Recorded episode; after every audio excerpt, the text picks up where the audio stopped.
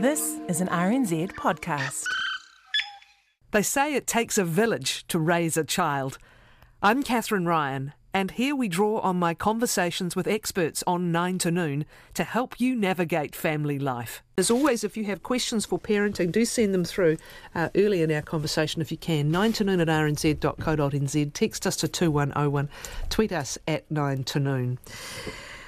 How and when do children become left handers or right handers? Our guest is the Christchurch based educator, speaker, author, and founder of Moving Smart, Gill Connell. She says coordination in learning is vital to how the brain develops, determining how children think, feel, behave, and learn. And there are lots of physical activities that can help with coordination. Gill's in our Ōtautahi Christchurch studio. Kia ora and welcome, Gill. Morena, Kathryn. Last time we talked, we touched on handwriting, but how and when do kids develop hand dominance in all its forms? It's a great question, and it's a burning question, I think, because I think many people want their kids to be right handed because they perceive that the world is a right handed world. But nature has another plan, and that plan is determined at birth. You are all, you are already either left handed or right handed. However, there is a process, a developmental process that children work their way through in the preschool years that helps that dominance to emerge. And it's pretty critical that we make sure that kids are free to develop this in their own time and through play. So I'd, I'd like to take you through that process if please. If that, yeah. So so the first thing to understand is that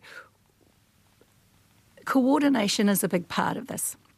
And coordination, excuse me, develops uh, through the development of what we call midline development. So uh, you can't see what I'm doing, but I'm demonstrating with my body. Uh, you have midlines that separate your body. So left and right movements, so left side of the body, right side of the body can move independently.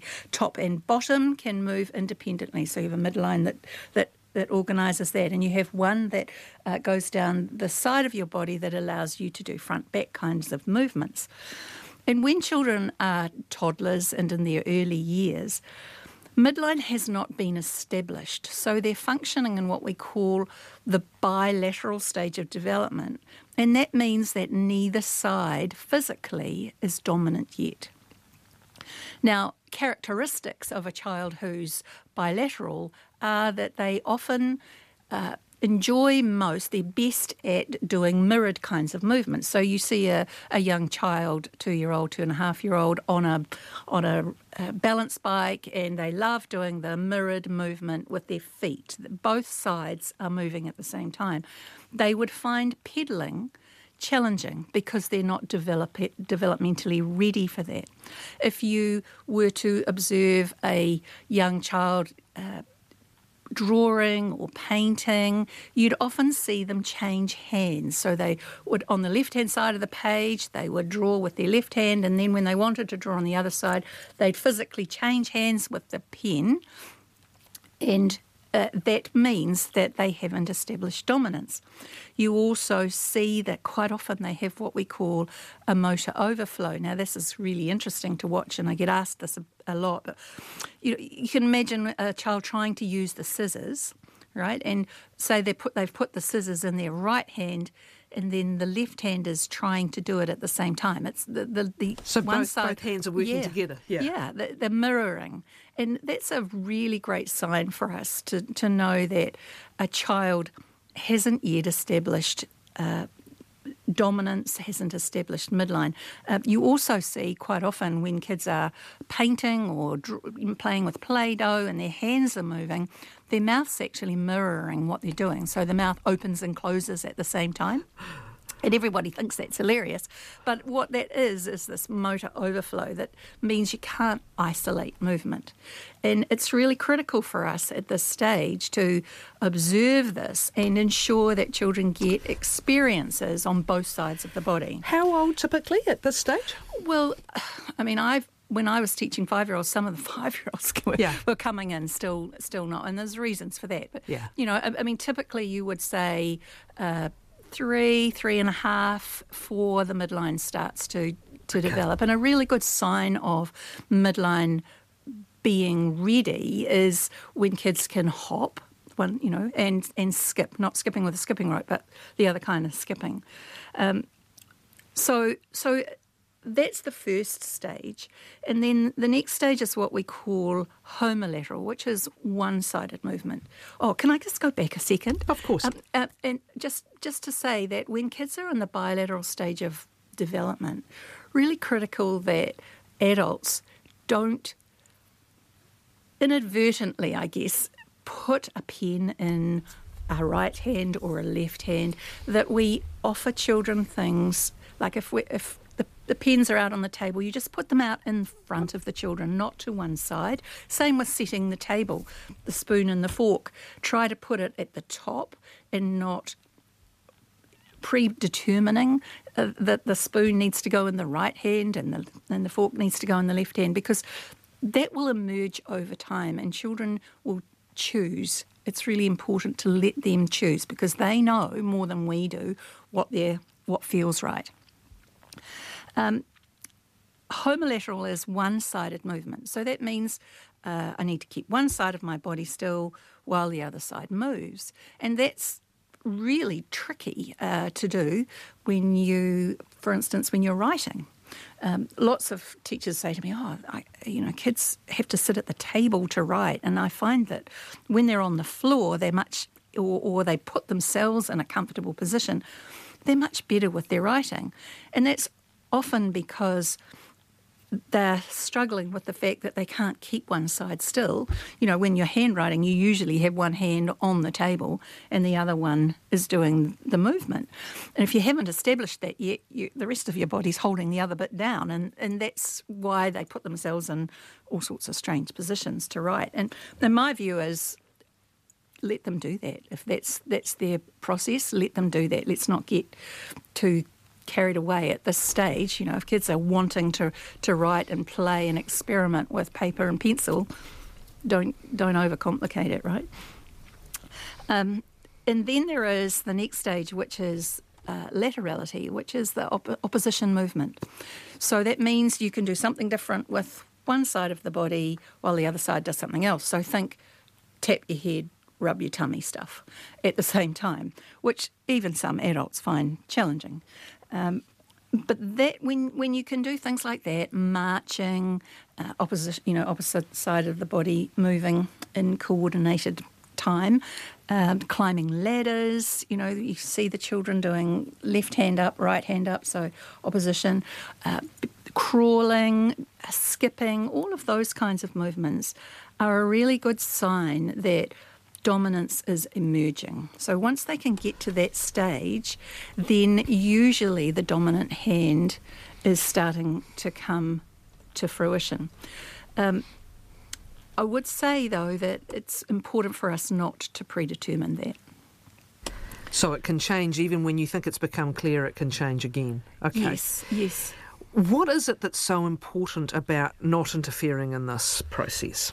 Well, not only do you have a dominant hand, but you also have dominant eye, dominant ear, dominant foot. And for learning, particularly reading, the eye and the hand really should be the same because otherwise it confuses the brain. Now, that's not to say that many of you, your listeners, will be what we call mixed dominant, uh, but it, if you let it emerge as nature meant for it to emerge, it's less confusing for the child. And we do find that kids who haven't established midline often reverse letters, write back to front, uh, write was instead of saw, on instead of no. You know, they they they get things muddled up. Uh, they write uh, from the right to the left. There's a, I mean, the stage, most kids do that, uh, but it is absolutely related to to midline okay. and coordination. So we're not just talking about a dominant hand. We're talking no. about a dominant side of the body that tends to work together. That's right. High yeah. um, hand, eye, foot. Okay. Yes. Yeah. And the clearer that emerges and develops, the less confusing it's going to be. Yes. Yeah. And and I just think that if you let nature take its course, if you provide experiences for children where they are enjoying opposition movement, and that's why music and movement is so fantastic for those kinds of things because kids tend to do those things naturally. Um, and why climbing and crawling, you know, I'm, I'm thinking about making it fun for for kids uh, when they're going to clean their teeth. Crawl up the, the hall to go and clean your teeth, or pretend you're a, a caterpillar and you a caterpillar walking.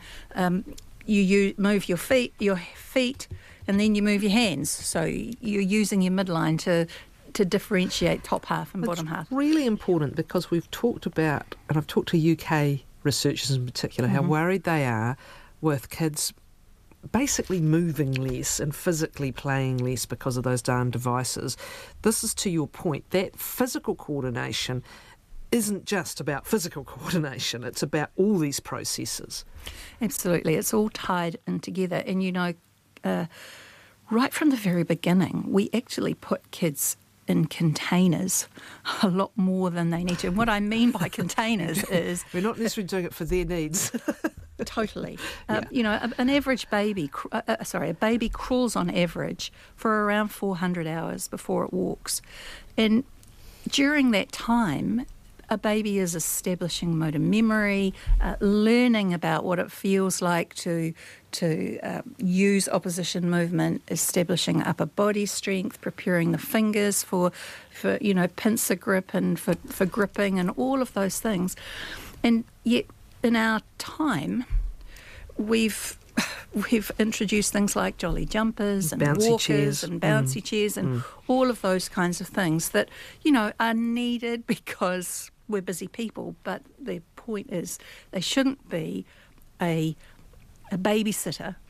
They are a something that helps us to go from one place to another. The floor is the child's gymnasium. so you need to make time and space for this exploration to happen. Yes. The coordination, though, uh, the, the point I was making there was that it's not just about becoming physically coordinated. That lends in, I think you were alluding to it earlier, to learning as well, to the cognitive processes as, as well. Could you Yeah. explain more? Yeah, I, I guess that the body is is the brain's point of reference. So when the body understands which way writing goes, when the body understands which way does the B go, the body can then uh, passes it on to the brain. Really, it's it's, it's you, you you move from physical or real to symbolic. So kids learn all of these um, movement patterns that help establish an order in the brain, and that in turn helps them to differentiate, print, symbols, understand all of those things. Let's do some questions because they're specifically Yes. about the left and right handed of this at the moment, and then we'll talk more about how to develop coordination. I think you've alluded to this already. Some people can be mixed. Uh, this question here when people ask if I'm right or left handed, I have to say mixed because I write with my right hand and do absolutely everything else with my left. I feel left handed. What would your guest call me? Apparently, I changed hands between the left hand side and the right hand side of the page when I was learning to write. What would I call this person? Uh, there is a difference, Can I just say there's a difference between ambidexterity and dominance.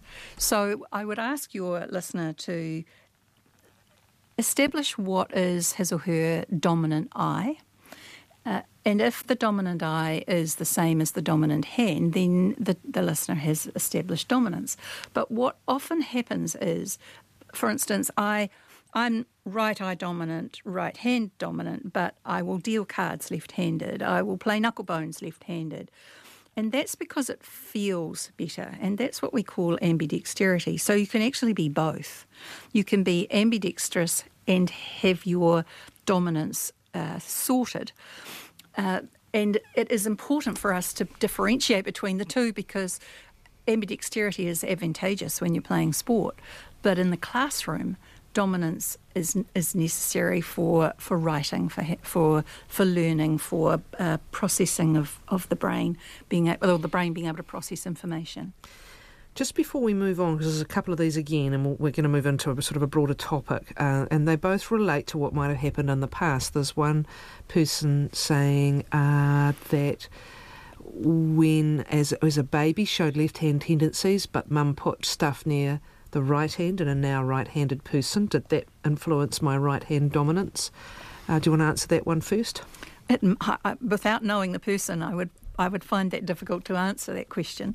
Uh, possibly. Mm. Um, maybe not you know and i don't think we need to get it's not life threatening No. to have mixed dominance but but sometimes in that learning process you know for instance if the midline hasn't established then it affects reading because the eyes are tracking across the page and sometimes when the midline's not there the eyes flicker and you lose their place or or they skip to the next line so i mean every every situation is different the, po- the point is that if we let nature take take hold of this um, It's optimal. yes Yeah. Yeah. Just one more though to leave the history behind, and then we will. Um, this because of course there was an era where I mean I think again kids were hit, weren't they, for Mhm. sometimes for being left-handed, and there was this, Mhm. this effort to change to right-handed. Here's someone who has. Mhm. Um, what are the effects of swapping naturally left-handed children? I was swapped at six or seven when I started learning cursive writing.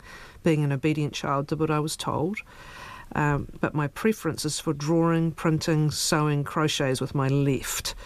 Um, while being unnaturally ambidextrous has many advantages, I am disadvantaged by poor coordination. right Now, this is getting interesting, isn't it? It is, and it can affect people in in many ways. Um, kids who it's one of the reasons kids stutter. It's not the only reason, but it can can affect.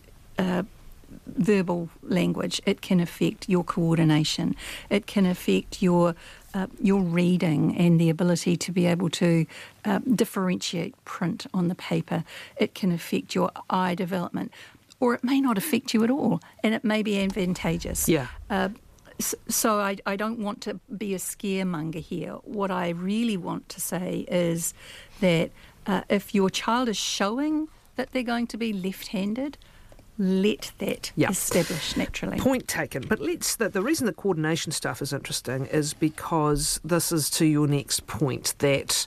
Um, this is part of a bigger picture. The things that we can, there are things that we can do and physical activities that we can do to Mm. encourage children with coordination. Yes. Can you pick up, please? Sure. Um, I mean, the most music and movement is a fantastic, as I said, uh, thing for children to get involved in at an early age. Even with young babies, you know, you can put some some good music on the on and. Uh, move their arms gently, open and close them. One arm goes up, one arm goes down, uh, bringing their opposite arm, opposite leg together. All of those things help to uh, start to establish what it feels like to start moving in opposition. Um,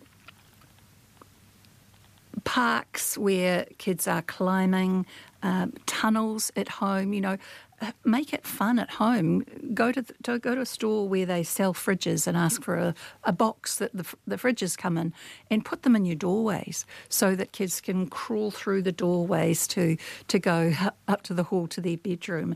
All of those kinds of play experiences are fantastic, where we actually get kids back down on the floor and doing the early movement patterns that help set this in place. Some kids might worry about, or some parents might worry about kids hurting themselves. They're reluctant to let them take risks. Part of developing your coordination is doing things you haven't done before. And it's going to involve, in some instances, falling over, isn't it? I mean, you were talking about Yeah. kids crawling, and trying Yeah. to stand or whatever. Yeah. Um, do again, do, do we just need to think more broadly instead of trying to make sanitize the environment and make everything safe?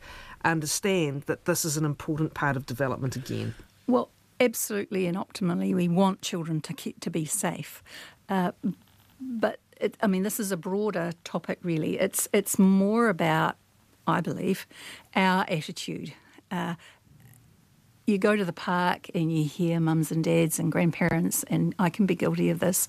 Uh, Don't do that; you might hurt yourself. You hear them say, and and what that actually does, if you think about it, is it's a very negative statement, and it is a statement that if the child hears over and over and over again, can create a disposition that says, Oh, I better not try that because I might hurt myself. And your body language, even though you don't say that, can sometimes create that image in a child's mind. So I try really hard and I teach people to, to, to think to listen to what they say. And yes, you do want to be able to warn children of potential danger. But you can say something like, Whoa, that looks really tricky. I wonder how we can do it safely. And when you say something like that, it then becomes a problem solving experience for the two of you. And that teaches the child to become more aware of potential risk and danger. And it also relieves your need to say something. to say something and, and your fear, you Yeah. know. Um, it's really important about uh, to to give the message. We, we fear creates doubt, and when you start to doubt yourself physically, that can transfer into other areas It's extraordinary to watch even quite young children and how sophisticated their their dexterity, their coordination, even their peripheral vision is. And I'm thinking of you know some of the gears, whether it's bikes or skateboards or whatever, um, or even younger than that, w- when they are, you know. Able to develop those physical skills, those coordination skills, those reading and judgment skills in movement, they're incredibly sophisticated at it. They are, and and I think you've hit on something really important that the, the, the physical will then uh, move a child seamlessly into other areas. They'll be able to transfer that learning that they learn physical because when you do something, it is embedded a lot lot more than if you read about it or you you know I mean I'm a kinesthetic learner I'm I I'm sitting here using my hands and and demonstrating everything to you because that's the way my I learn best and I think that children should be encouraged to try all of these things physically because it, it creates attitudes to learning as well. When you can do something physically, uh, you feel good about yourself, you know, and it and it seeps into other areas of your of your day and of your learning and and it creates who you are really. And it's fun. Absolutely. Yeah. Thanks very Oh, there's one more question actually. Um, Okay. Was watching my granddaughter try and use scissors. She's left handed. Can you buy left handed scissors? As she couldn't use the scissors in her left hand. She's five. I don't know. I, I I presume you can. I would imagine you can buy left-handed scissors. I know there are some great scissors out there for both hands that you can buy, uh, and that's interesting. You know, has she does she use the scissors better with one hand than the other? Have you because blade is on the on I don't is different. I think you can buy scissors that one are one, for both one bit's sides. bigger, isn't it? Yeah, one Yes. one bit of the the loopy bit where the thumb goes is Yeah. bigger. I think that's what one it might be about. Does she open her mouth at the same time? She's, Hey, look, we all do that. Yep. What do you do when you put your mascara on? Come on, you open, your, open your mouth, don't you? Absolutely. Thanks, Gill.